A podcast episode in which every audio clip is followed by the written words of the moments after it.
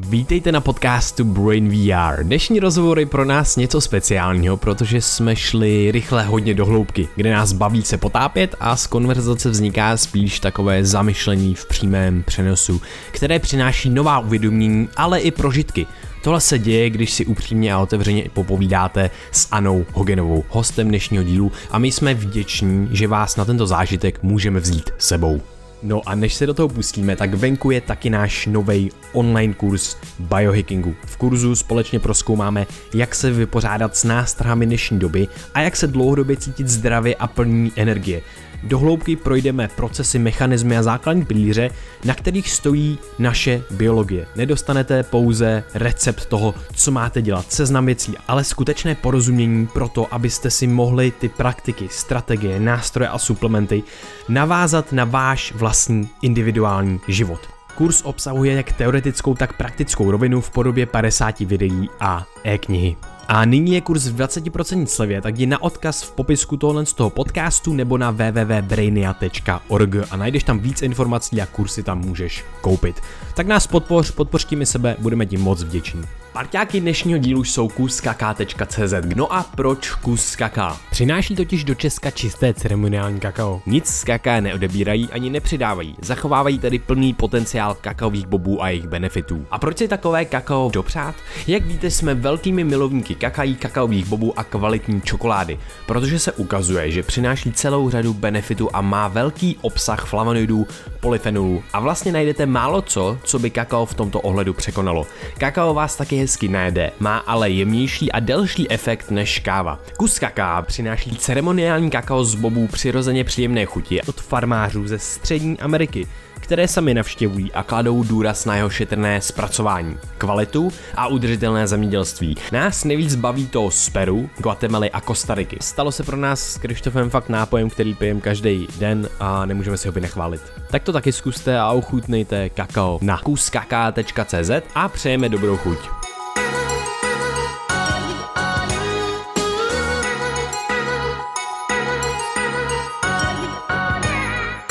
Vítejte na podcastu Brain VR. Zdravíme vás z Colors of Ostrava z Melting Potu a dnes tady sedíme s veleváženým hostem, paní profesorkou Anou Hogenovou. Vítejte znovu u nás na podcastu.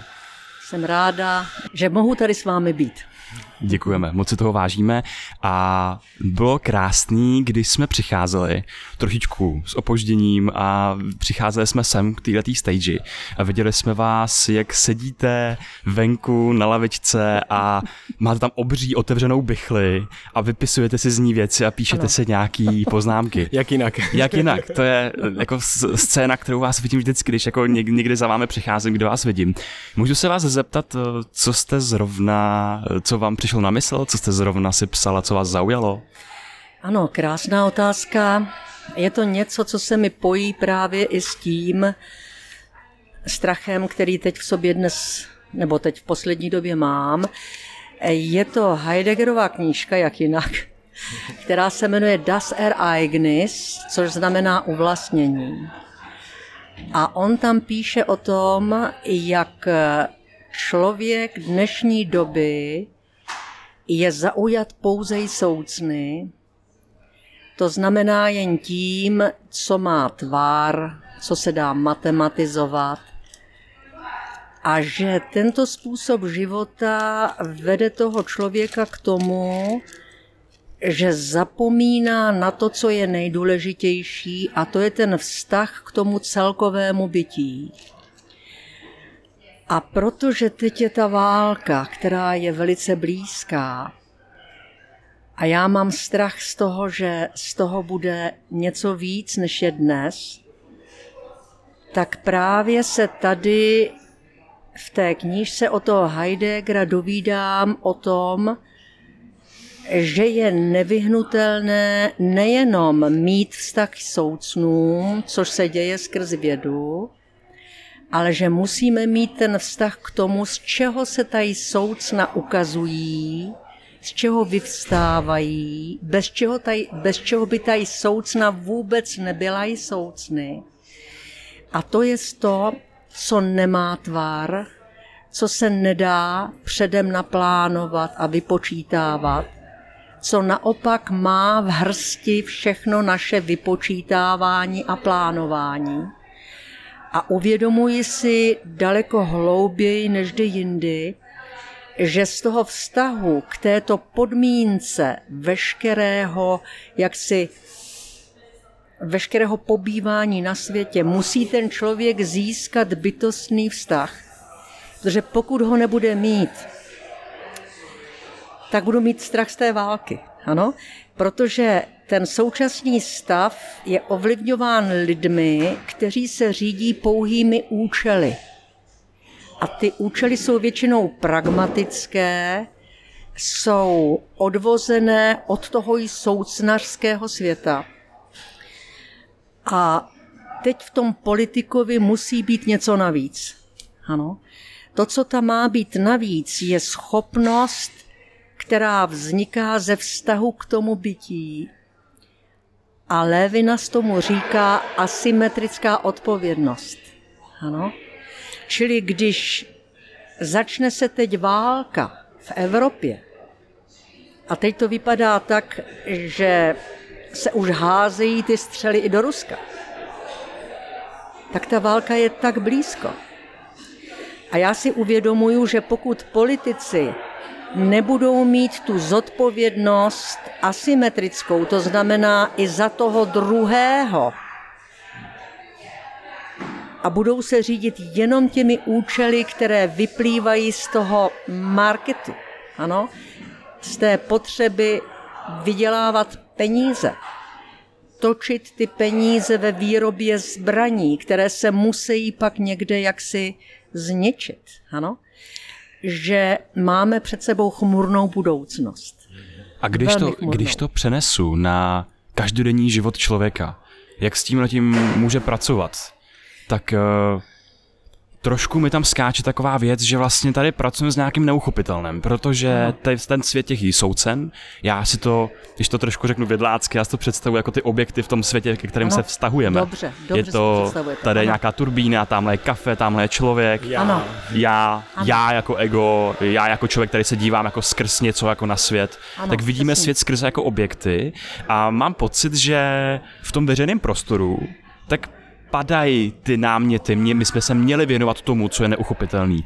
Ale jak to vlastně uchopit, aby o tom člověk vůbec mohl uvažovat? Ten běžný, každodenní člověk jako, jako já, Vojta, moje mamka, jak vlastně o tom můžeme uvažovat, aby jsme se přiblížili k tomu, k těm nejsoucnům. Ano, ano. E, to bytí je vlastně vlastně něco, kdyby toho bytí nebylo, tak by nebyla ani ta soucna.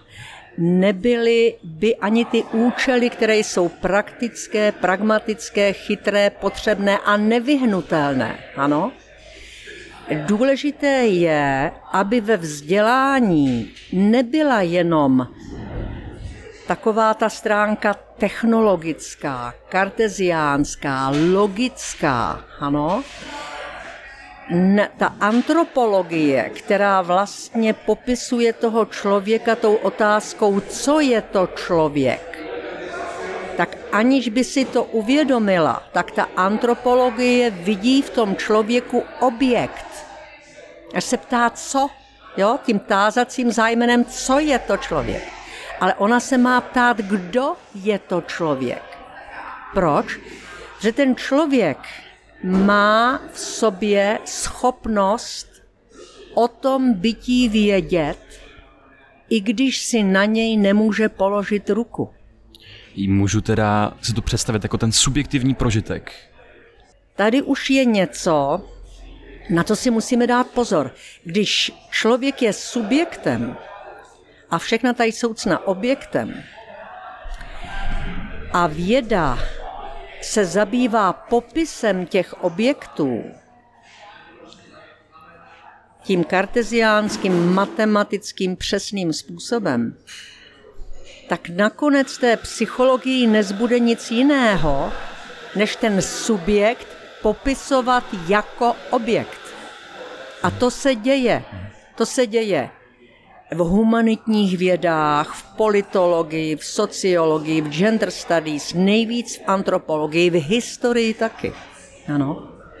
Ale to je právě to nebezpečné, co vede k té prevalenci, k té vyšší hodnotě nebo vyšší platnosti toho účelného organizování našich životů, což se děje přes ty top manažery. Jak dnes mají všichni politici pocit, že prezidentem musí být krizový manažer. To je taková blbost, ano, že si to bych si snad ani neměla dovolit říct, než to většina lidí myslí a dostanu kvůli tomu určitě přes zobáček. Ano. Ale to nestačí. Ten prezident musí mít kultivovanější pohled na svět. Tam nestačí ta systémovost a logičnost toho, co platí na tom trhu. Tam musí být, Němci tomu říkají die Besinnung, ano.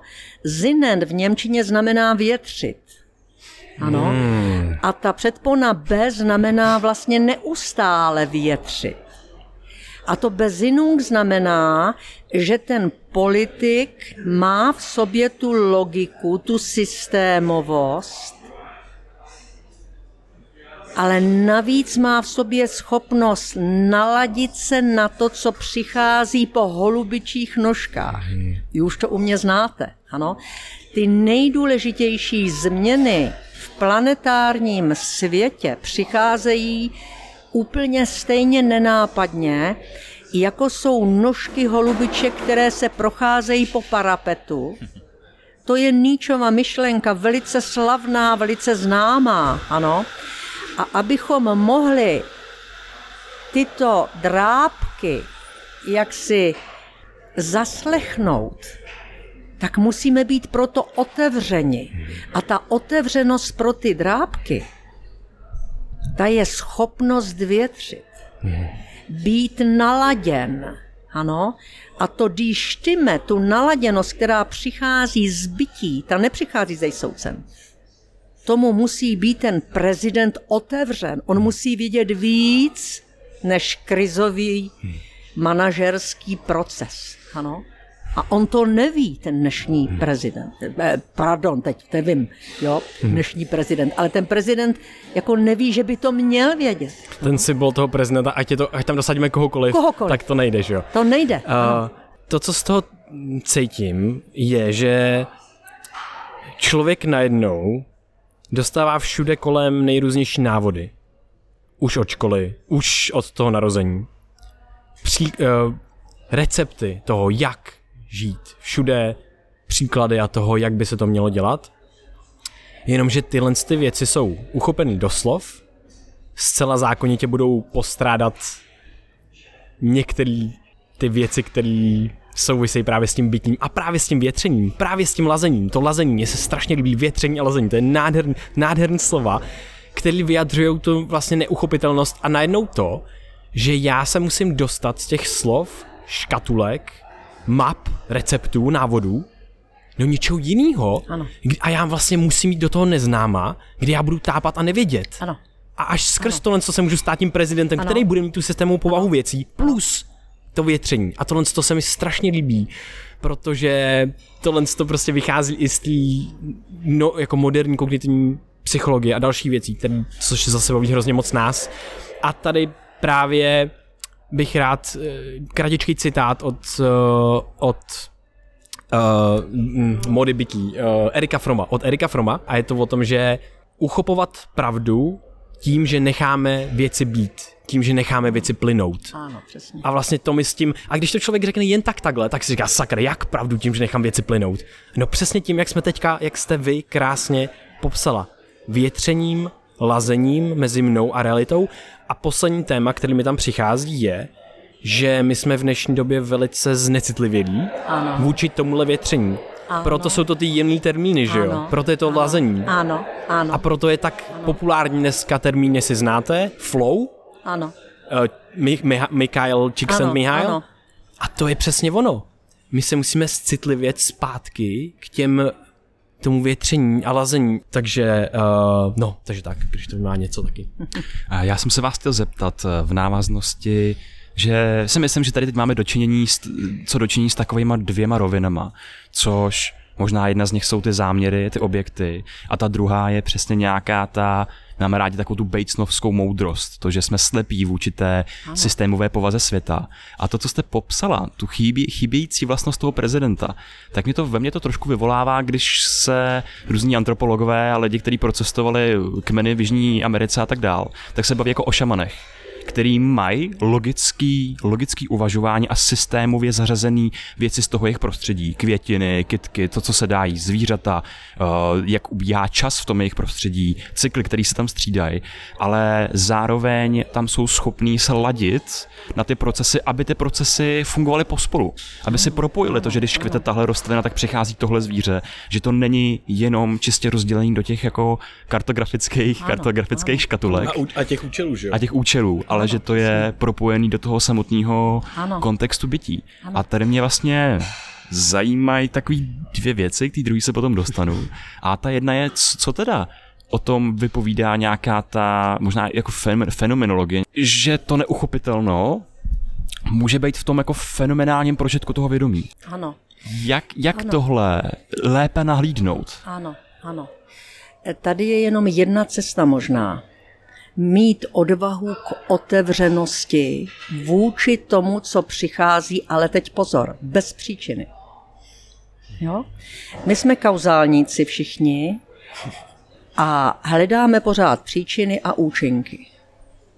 A ty účinky musí být účelné a podle toho vlastně ten svět řídíme, konstruujeme a konstruujeme i vlastní budoucnost. Takže člověk se nenachází eh, v tomto procesuálním eh, vývoji jako bytost, která rodí ten svět. Jo? Naopak potkává se jako surovina. A dokonce hmm. teda bych řekla jako surovina surová, se kterou se opravdu zachází jako s prostředkem, což, jak víte, v kantovském imperativu je něco naprosto eh, špatné a proto se nepotkává ten člověk, nežije z toho vlastního základu, žije z podsunutého a vidí kolem sebe hrozně často lež. Jo? Eh, různé nápodoby. Jo? Chybí tady tomu ta vroucnost, která je propojená s tím rozením. Ano? Promiňte, jenom no? k té lži. Lže, lež, kterou vnímá jako lež, anebo lež, která vnímá, že to je ten svět kolem, ale ve skutečnosti je to ten klam, nebo ten, ta, ta lež. Je tu obojí, je tu to pseudos, to je lež, která neví o tom, že lže. A to dělá hrozně moc i těch politiků. Ano? A pak je tady falére. A to je hnusné lhaní, které s těmi lidmi v podstatě zachází jako se surovinou. I v duchovní oblasti, v duševní oblasti, ano? Takže mohu to rozdělit na tu faléra, že si předtím, pod tím můžu představit nějakou třeba manipulaci ano. a pod tím druhým, že to ano. je taková ta nevědomá ano. lež, že já vlastně nevím, že můžu ano. uškodit je, tomu svýmu prostředí. Přesně, je to naprosto přesně, jo, naprosto přesně. A to falére, já teď cítím, že se vznáší nad tou planetou. Ano? Což je poměrně nebezpečné to říkat veřejně. Ano? Čili je třeba se probudit včas, než bude pozdě. K tomuhle bych se chtěl zeptat eh, na takový dva pojmy, který jsem slyšel v přednášce o Heideggerovi. A to je láska k moudrosti ano. versus láska k vítězství. Moc krásné.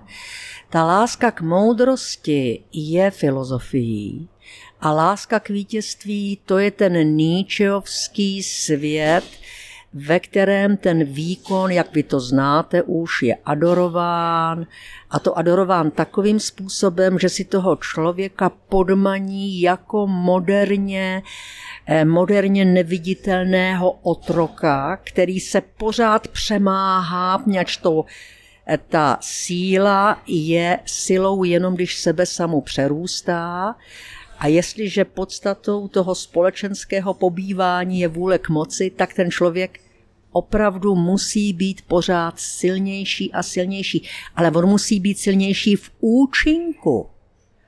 To jest v efektu toho, co dělá, čím se živí. Ano?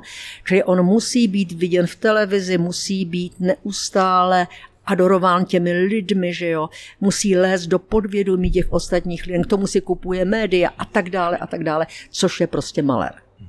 Čili tohle to si myslím, že je třeba si uvědomit a naučit se žít v tichu.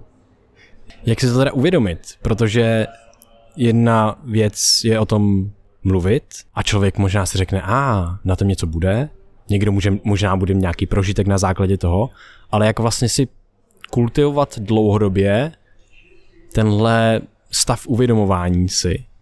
A to mě vždycky zajímá, jak ty slova přele, přenést do toho lazení a do toho, eh, jak, to bylo, Vě, větření? Do větření, větření ano, ano. líbezinu, no. jo. To je možné jenom, bojím se, že budu trapná, ale řeknu to, to je možné jenom naučit se ontologické nouzy. Jsme zpátky. Jsme zpátky, jo. Jinak to možný není. E, to je vlastně... A, a jako určitě jste si jistá? Ano, jsem si jistá naprosto. Jo? Jo, jo. Dobře. Znamená to, že se musíme trénovat na smutky. Jo, trénovat na smutky e, když jsme opuštění, když se o nás někdo nezajímá, umět se, naučit se s tím žít, a mít přesto radost, já ji mám vždycky, když jdu se psem ven. Říkám si, pane bože, já, já, to, já ty krásy, co ten svět mi jako daruje, tak já to ani neunesu, já to ani neumím říct. Ano. Naučit se pak vnímat to, čím jsme obdarováni tím bytím samým. A myslíte si, že skrze ty smutky, tak že to je jediná cesta, jak se dostat k tomu prožitku toho bytí, mm-hmm. těm radostem z toho všedního života. Jediná. Opravdu můžu, jediná. Ano. No, můžu k tomu. Já, já, k tomu mám vlastně věc, která mi teďka napadla. Vy jste říkala nejenom smutky, ale vy jste po, řekla přímo ontologická nouze. Ano. A mě vlastně teďka napadlo, jak konečně mě tam teďka něco doc, docvaklo. Protože ta ontologická nouze se transformuje v průběhu času. Protože to neznamená ontologická nouze před stolety, není stejná jako dnes, a vlastně teďka jsem si uvědomil, že tady máme hrozně rádi pojem krize smyslu. A vlastně člověk, běžný člověk, co tady má dneska všechno bezpečí, tak může prostě být jenom smutný a možná tápat občas a ptát se, jaký to má smysl, jaký tady mám já smysl a tak dále. A tohle to už může být jeden typ ontologický nouze, takže to nemusí být hluboký smutek a zármutek, ale může to být možná jenom to tápání a může to být v jiný rovině. Souhla, souhlasila byste ano, s tímhle? souhlasím. To tápání, to hledání Super. je nutný, jo. A to li, lidé nehledají. Oni chtějí dostat hledané na stříbrném podnosu. Ano, umějí si za to zaplatit. Ale jsou to s proměnutím idioti, protože, protože to hledané je možné nalézt jen v hledání, které je uvlastněné, osobní, bytostné, usebrané, a to usebírání dlouhodobé, to je to smutenkování, že to k sobě pustíme. Ano, to neznamená, že se v tom utopíme. Když opravdu je smutek a má podobu třeba depresí, pak musí k psychiatrovi. Musí, mu chybí nějaká látka v mozku, bez toho se prostě z toho nedostane. Ale ten normální člověk, stačí mu, že má hlad a už je v háji, jo. To prostě nejde takhle rozmazlovat ty generace. Dnes už jsou rozmazleni i děričkové. Takže to prostě nejde, ano. Ta ontologická nouze není ontická nouze. Jo? Ontologická nouze znamená, že si uvědomím, že ta smrt je nevyhnutelná. Když si umí, uvědomíme tu nevyhnutelnost té smrti, to je podstata ontologické nouze. Nic víc to není. Nic víc to není. Ano, a nikdy nebude. Jo? Mě ještě nedá spát ten smutek. Uh, ano. Jaký druh smutku? Je to opravdu ten, ten fundamentální smutek, který může být tím zdrojem té ontologické nouze a vzbuzovat v člověku hledání a vůbec ochotu nalazovat se. Je to opravdu ta, ten strach z té konečnosti, ten strach z té smrti? A nebo, nebo můžeme hledat ty smutky, jiný druhy smutků, který do tohoto přilévají trošku té lávy do ohně. Mm-hmm, mm-hmm. Jsou to smutky, já budu mluvit z vlastní zkušenosti, jo. Někdy se procházím s tím mým psem, že jo, a teď vidím ty smutky ve stromech, v trávě, ve větru, cítím, že celý svět je smutný. Jakým způsobem? Mohla byste to popsat specificky? Ano, cítím, že jsem úplně zoufalej brouček na planetě, jo? A je to všude. Já to cítím všude, jo? A je ten smutek váš, nebo je to ten smutek z těch stromů, těch tráv toho světa? A to je ono právě. Tady ta analýza vadí. Ano, tato vadí. To bezinung tady znamená pustit k sobě to smuténkování. Ano, jsem teď skoro nejsoucí, osamělá, stará, smrt je blízko. Jo? Pustit to k sobě. Pustit to k sobě a ono to proudí těmi žilami krve a cev, jak to znám z romance pro křídlovku. A člověk se vlastně trénuje tak na to, co je nevyhnutelné. Víte, co je v životě nejdůležitější? Přijmout nevyhnutelnost. Nic víc není. A od toho se pak odvíjí všechno ostatní. Že tě holka nechá, že tě vyhodějí z učení, že tě vyhodějí z práce, jo? E, že si zlomíš nohu a teď nemůžeš jet na vodě. Jo? Tohle všechno potom se snáší úplně jinak a dokážeš prožívat tu časovost úplně jinak, než se prožívá. Proto ten čas je vlastně klíčem k tomu, jak žít dobře. Hmm. Jo? Jak to myslíte? Je ten čas? Jak to, jak to máme ano, chápat? Já to řeknu. Když žijeme jenom v tom aristotelském čase, to je v té dopřednosti od minulosti přes přítomnost do budoucnosti, tak to je ten malér. Jo? Protože tam v prožívání této časovosti je vždycky důležitější ta budoucnost. Ano. A ta budoucnost mi určuje, jak mám prožívat tu přítomnost a dokonce mi určuje, jak mám hodnotit tu minulost. Ano. A proto v takovém čase je důležité jen to, co je in, co je moderní, co je modem, modus je způsob, jak něco platí, jak něco jest, jo? Tak když žijeme jen pro to moderní, jako to je u těch mladých lidí, ano, tak se snaží být za každou cenu prostě in, v tom modu, který přichází, vůbec tomu ten člověk nerozumí, ale prostě chce být in a tím pádem mu ta přítomnost uniká. On nežije hlou, do hloubky tu přítomnost. Ano, jen se chce dostat do nějaké skupiny, která je in, která tomu rozumí a to je velká chyba. Jo? Čili co je potřeba? Vědět, co jsou to počátky. Ty už ode mě znáte. Počátek je vlastně to je vlastně prožívání takové podoby v tom životě, že ten počátek se zrodí ve mně a vrací se zpátky do sebe samého. Vrací se do té podstatné minulosti, které ti Němci říkají Die Wesenheit, ano. A ten počátek je něco, čím se člověk obrozuje, jakoby znova rodí. Čili on nemůže vyhořet. Jo? Ale když žije jenom v, tom, v té dopřednosti, tak vyhoří. Mně to připomíná eh, jednu přednášku od Jiřího Horáčka, který mluvil o tom, že tohle je do nás zasazeno od našeho narození, kdy my se učíme chodit dopředu. První, co se učíme, je plazit se a chodíme dopředu a, a jsme za to povzbuzovaný a každý krok dopředu je dobrý. A je to takový uh, kupředu zpátkní krok. A tohle je v těch našich mozcích, na té fyzické i na té mentální úrovni v našich hlavách tak hluboko zakořeněný, že to ovlivňuje ale nejenom toho jedince, ale potom jako i celou tu kulturu. Že tohle mi připomíná, že my jsme zatraceně špatný v tom, udělat ten krok zpátky, zastavit se a třeba nechat ten svět běžet chviličku bez nás a zjistit vůbec, kam se ubírá. A s tím souvisí i takový možná syndrom moderní doby, kterým se říká FOMO. Je to takový strach, že mi něco uniká. Ano, a my tohle v sobě máme hluboko ano. zakořeněný evolučně protože to tam bylo, že jo, kvůli potravě, kvůli přežití a tak dál, jenže dneska nám unikají věci, které pro nás tak důležitý nejsou. Na druhé straně planety třeba, že jo? Na druhé straně planety, ano. Takže jenom, že ten koloběh běží a neumíme se v něm takovým způsobem asi pohybovat. Já dokonce jsem přesvědčená, že je to moderní mýtus. Jo?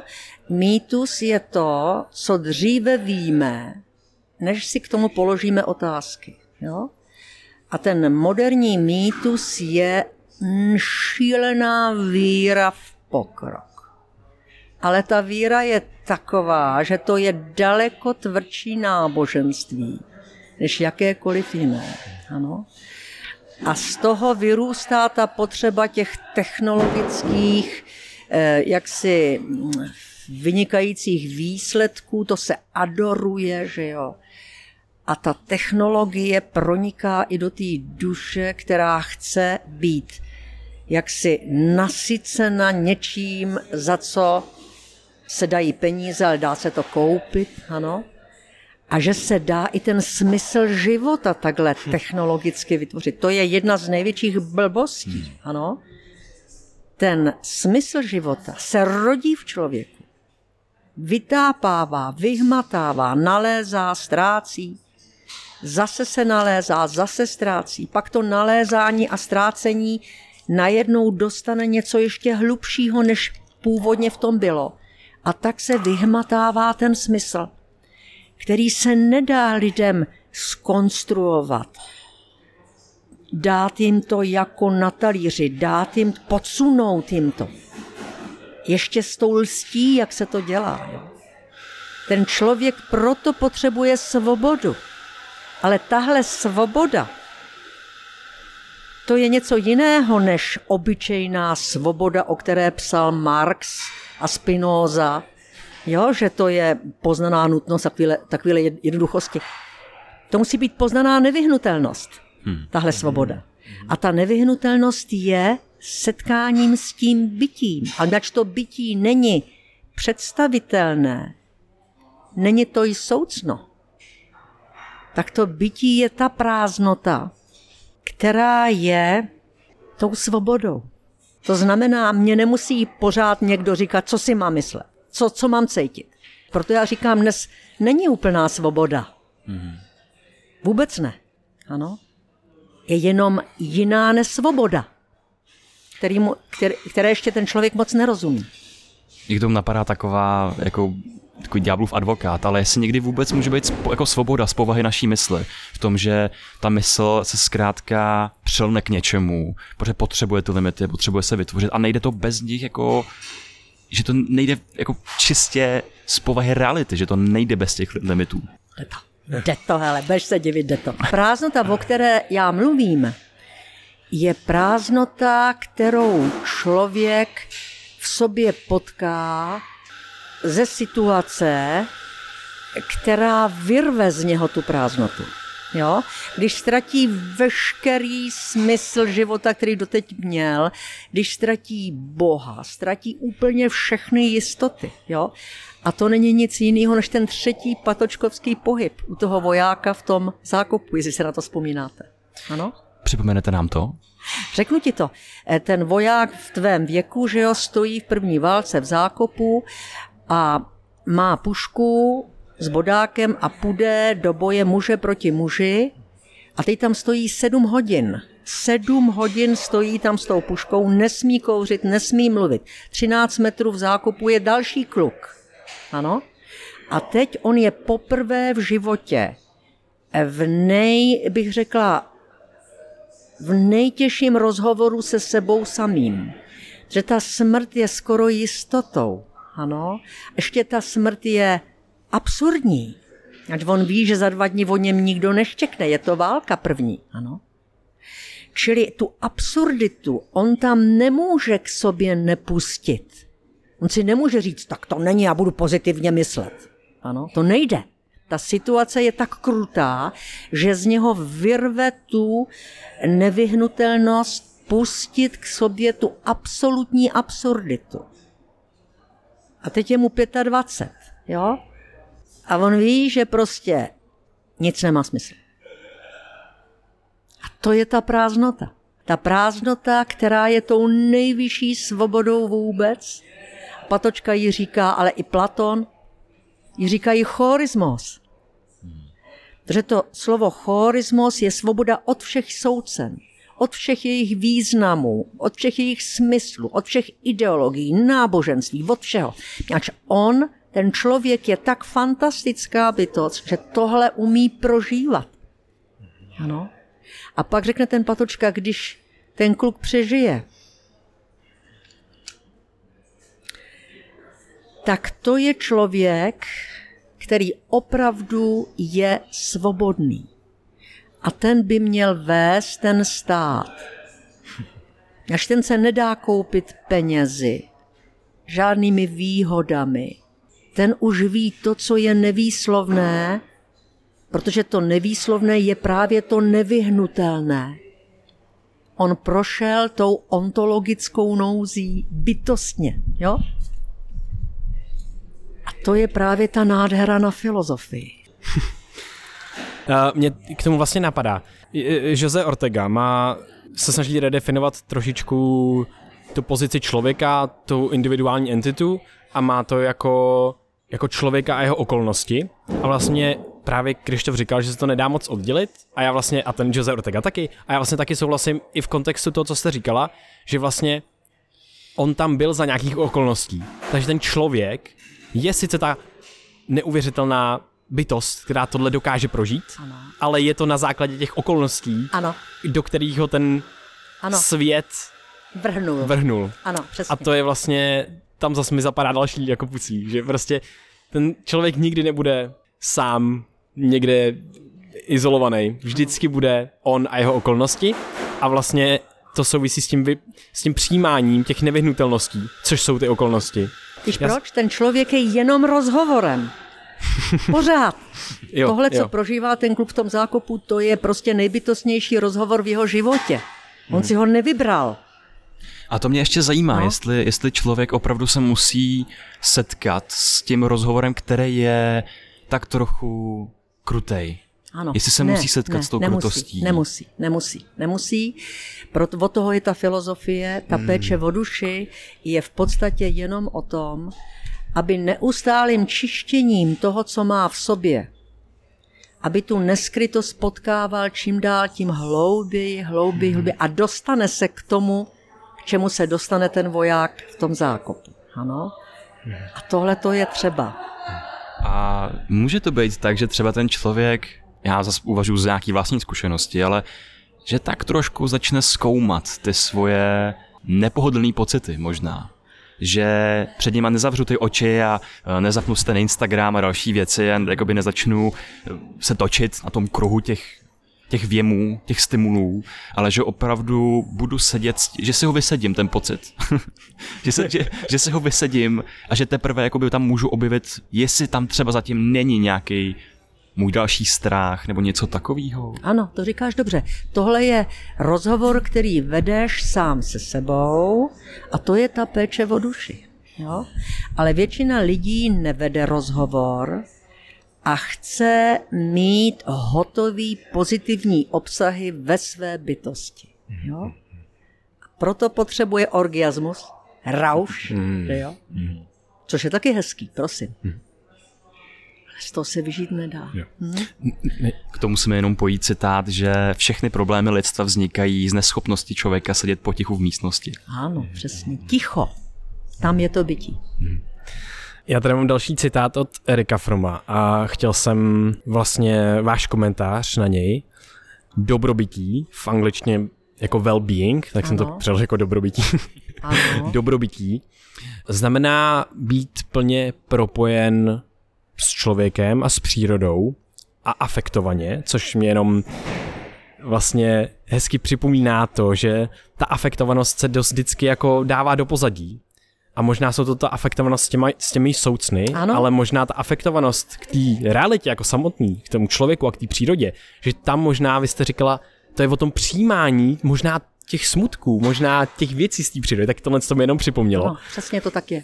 A potom ten pokr- citát pokračuje a že to taky znamená vlastně překonat rozdělenost, odcizení a dojít ke zkušenosti jednoty se vším, co existuje, přesto prožít sám sebe v jednu chvíli jako individuální entitu.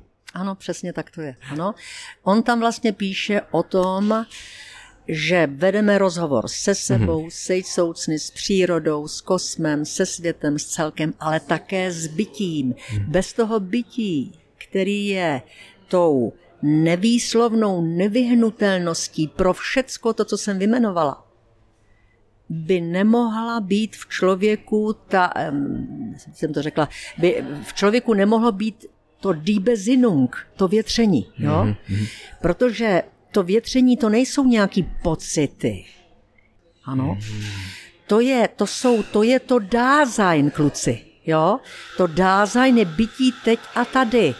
Čili já nejsem bytostí, která končí kůží, ale já jsem bytostí, která soupatří se situací, se světem, s planetou, s přírodou, hmm. se světem. Ten svět mě chce, On mi dokonce dává otázky neustále a otravuje mě. A jsme v rozhovoru. Hmm. Čili to dázajn je teprve člobrda. No.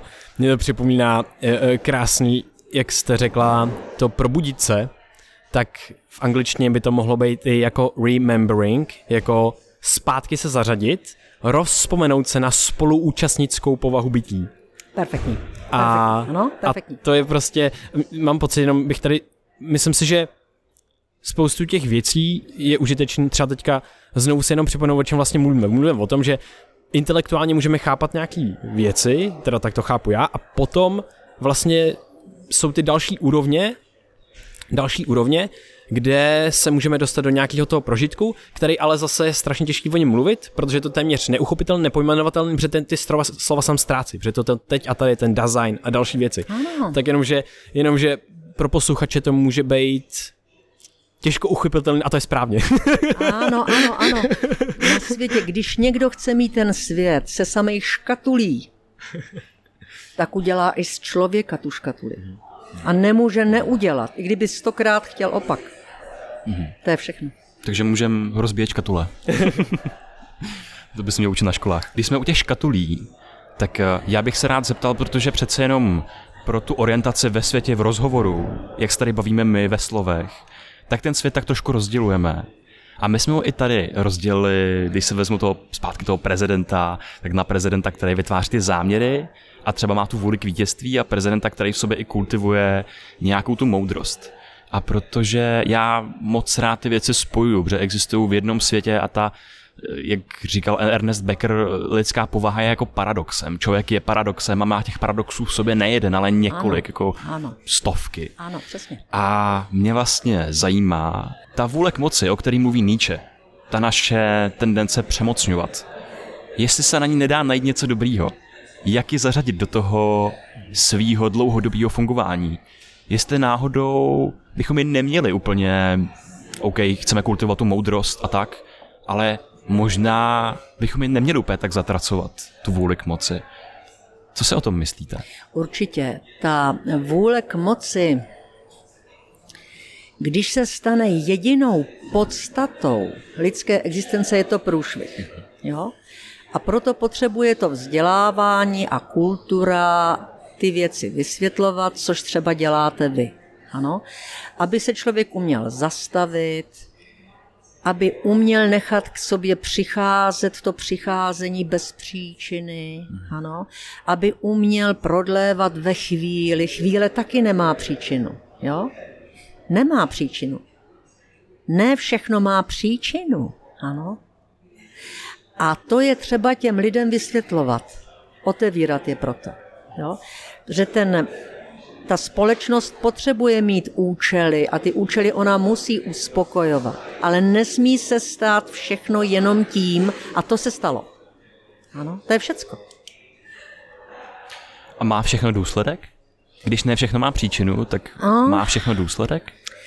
Jsou také věci, a to vím ze svého vlastního života, že jsou některé hrůzy, které člověk se musí naučit s nimi žít, protože nejsou vůbec pochopitelné. Nejsou vůbec pochopitelné. To znamená, nemá taky všecko úplně důsledky. Ano? Nepochopíte to ta prostě. Jo? Ten svět je nutno brát náboženští myslíte tomu říkají, že musí být v pokoře. Jo? Tím se chce říct, že ne všechno je v naší moci. Tohle právě není v naší moci. Ano, proto je víra v Boha. Jo? To prostě nejde jinak se k němu dostat. Těm náboženští myslitelé a potom jsem si vzpomněl jenom a Petr Ludvík, pokuru kurva. Mm-hmm. jo, ten o tom také mluví. Uh, můžeš to představit nějak uh, konkrétně? Události, které, které nemají ten důsledek? Že ne všechno má ten důsledek? Jo, jsou to věci, které velmi často jsou propojeny s pocitem viny u člověka. Mm. Jo? Eh, když někdo si myslí, že nedělá vůbec žádné chyby, tak to je ten, u kterého je největší chybou tato myšlenka. Protože ten člověk nemůže nedělat chyby. Ano? To jest, my jsme bytosti, které se provinují, i když to nechtějí dělat. Miluji své děti a určitě jsem ne vždycky byla takovou matkou, aby jsem všechny jejich potřeby uspokojovala plně. Ano? A oni jednou budou také dělat něco podobného. Čili ten člověk musí si také odpouštět. A když odpouští sobě, tak i těm druhým. Jo? Čili to jsou ty, to je kus toho, kde ty důsledky se prostě nedají přesně rozeznat a ta vina tady prostě je. Jo? Je to i o tom, že třeba máme nebo o tom pouštění té kontroly, že když vychováme to dítě, tak dneska okolo svých kruhů jako často slyším, že já budu jiný otec, já budu jiná mamka a to dítě budu víc takovým a takovým způsobem, ale to dítě zase bude jiný a bude řešit jako jiný problémy.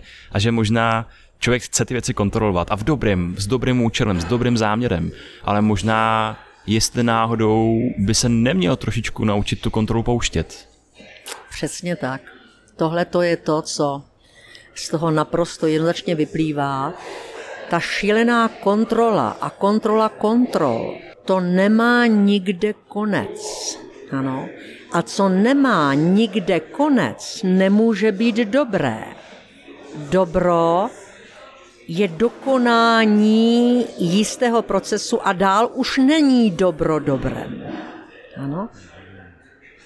Právě u toho Níčeho ta děsivost toho Ibermächtigung je v tom, že to přemocňování nemá konec. Jo? V tom ten člověk v tom, v té instituci si myslí, že když bude dobrý, že ho nevyhodí z té školy, ale vyhodí. Já to vím sama ze své vlastní zkušenosti. Ano? Vyhodí. Takže musí být dobrý tak akorát. No, to se taky nedá. Když žiješ život, který je jenom tvůj, protože je z tvého pramene, který jsi si strašně těžce jaksi odkryl, ano, a stále odkrýváš, tak nemůžeš jako si vypočítávat, jak budeš žít, aby si byl vždycky šťastný. To nejde. Jo? Ty musíš být tomu svojství věrný, až to nejde jinak. Ano. Čili ta ontologická nouze má smysl i proto, že když pak přijdou tyhle nespravedlivé věci, to přežiješ. Jo? Takže je tu něco víc než toho. Ano. To mi připomíná stojky a jejich koncept eh, areté. A oni říkají, že areté nože je dobře krájet, areté oka je dobře vidět. A já jsem si to přeložil jako arete Krištofa je být Krištofem. Ano, přesně, to je ono, to je ono, jo. Arete je dokonanost dokonalosti, která patří jenom tobě. Ano, ale když to nemá konec, tak nemá to eschaton, to je průšvih.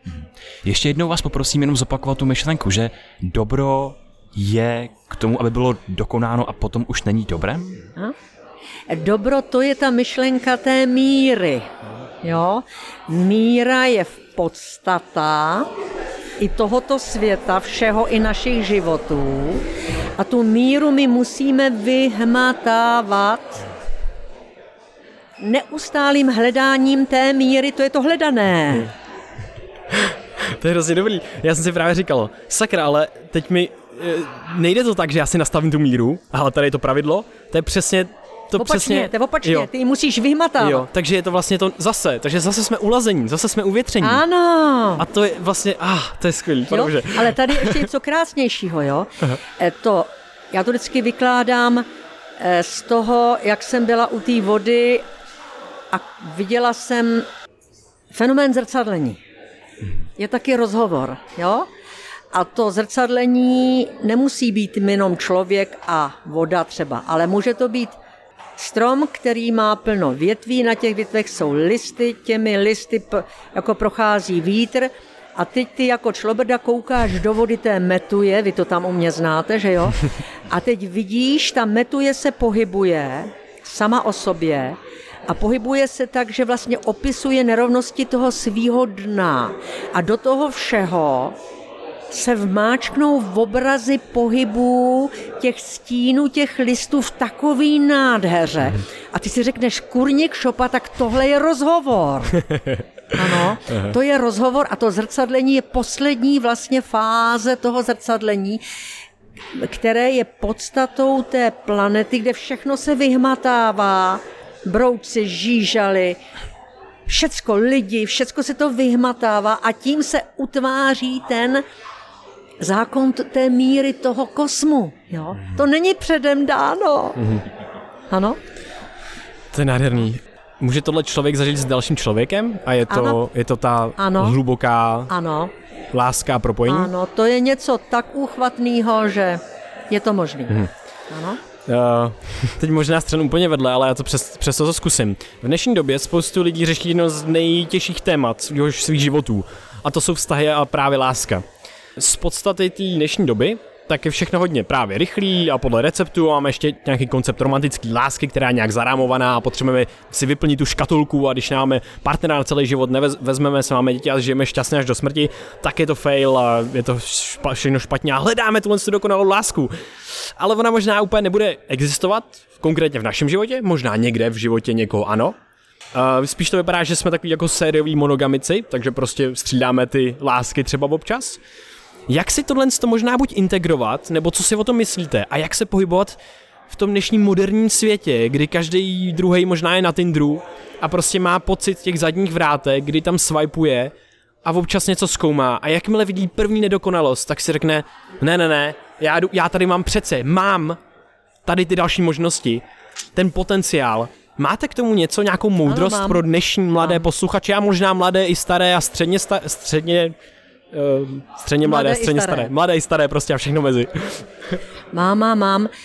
Ta láska totiž je taky zrcadlení. Jo? Když máš, říká, říkal mi to Patočka, možná, že to taky už ode mě znáte, Patočka to říká v předmluvě k Hegelově estetice, jo? že když miluješ toho druhého víc než sebe samého, to znamená, jdeš do rizika. V lásce bez rizika to nejde. To je to bezinung, jo? A ty ho miluješ víc než sebe sama, tak se stane opravdu jediný zázrak, který tu lásku vyplňuje jakožto podstata té lásky. Že ty se v tom druhém znova zrodíš a potkáš. A ty si dvakrát. Ty si dvakrát. A já jsem s vám to už i říkala jednou, ne? Je to, je to možné. Ne? Nespomínám si tohle. Víš, o co jde? To štěstí je hodně být Jo, být hodně. Hodně být. Když vyhraješ závod a stojíš na tom prvním stupni a všichni tleskají a dívají se na tobě s upřímnou jako ty jsi dobrý, jo, ty jsi dobrý, prostě jsi dobrý, tak cítíš hrozně štěstí, jo? Poněvadž hodně si a když miluješ tímhle způsobem, což je v podstatě Ježíšovská láska, jo? miluješ toho druhého víc než sebe sama, tak ty máš hrozně moc bytí v sobě, v něm, v něm, v něm, v něm, v něm, v něm, v něm, v něm, v něm, v něm, jo? A tohle je ta zásada, nebo zásada, to je ta záhada té lásky. Jakmile chceš, aby ten druhý byl k tobě, neměl žádnou chybu, tak si ho kupuješ. Jo? To je objektivizace. Jaká byla a je vaše cesta k lásce? Jít do rizika. Dávat tomu druhému víc. Občas mě nakope i tak. Ale s tím to patří do života. To je to no, riziko. No, to je to riziko. No. Ale dostávám hrozně moc od života. Hrozně moc. I vaše otázky jsou pro mě obdarování. No. To jsme moc rádi. A myslím, že s láskou můžeme skončit. Kde Můžem. jinde? Kde Můžem. jinde? Takže paní profesorko, my vám zase moc děkujeme za váš čas, za, za rozhovor s vámi, za krásné myšlenky a pro mě to je vždycky takový, jako jsou takový ty zenový políčka, jak oni se tam hrabou těma hrabičkama. A mě toto moje pískoviště, kde jsou různé bábovky vždycky, těch myšlenek, tak mě ten rozhovor s vámi, tak mě uhladí. Já vím, a já, mám já je rozbiju. A já mám, já mám chviličku pocit, já mám chviličku pocit, že mám to zenový hřiště, na kterém se těch dalších 10 minut můžu hrát. Ano, přesně tak. Takže moc vám za něj děkuju. Já děkuju kluci vám, vydáváte fantastické otázky. Moc děkujeme. Takže vlastně mi to připomíná tu lásku trošku. Ano, je to. To je, to je. V obě strany šly do rizika. Takže já moc děkuji, hrozně moc si to vážíme. Tohle je opravdu pro mě vždycky velice meditativní, hluboký zážitek. Já děkuji vám hrozně moc, ani nevíte jak, a příště naschle. Příště naschledanou. Naschledanou. Brain Ahoj, díky moc, že jsi se doposlouchal, doposlouchala až sem. Vážíme si toho a možná chceš poslouchat i něco dalšího. A rozhodně za to stojí díl 95. Mysl a optimalizace pro vlet. Jak pomoci mozku generovat nové myšlenky? To je jedna z nejdůležitějších věcí vůbec. Je to taky začátek naší smysluplný série na podcastu, což je série pěti dílů. Moc tenhle ten díl doporučujeme. No a možná by se s náma chtěl někdy setkat, tak sleduj naše sociální sítě Instagram, Facebook a tak dále. Dáváme, dáváme ven akce, jako jsou přednášky nebo čile meditace a taky máme ještě volný místa na naší půlroční akademii Brain VR, která začíná v lednu. Všechny informace najdeš zase v odkazech v popisku tohohle z toho podcastu nebo na webu www.brainia.org. Jo a nezapomeň, je tam taky náš nový biohackingový kurz, tak jo, to je všechno, měj se krásně, užij si poslech dalších dílů a naslyšenou.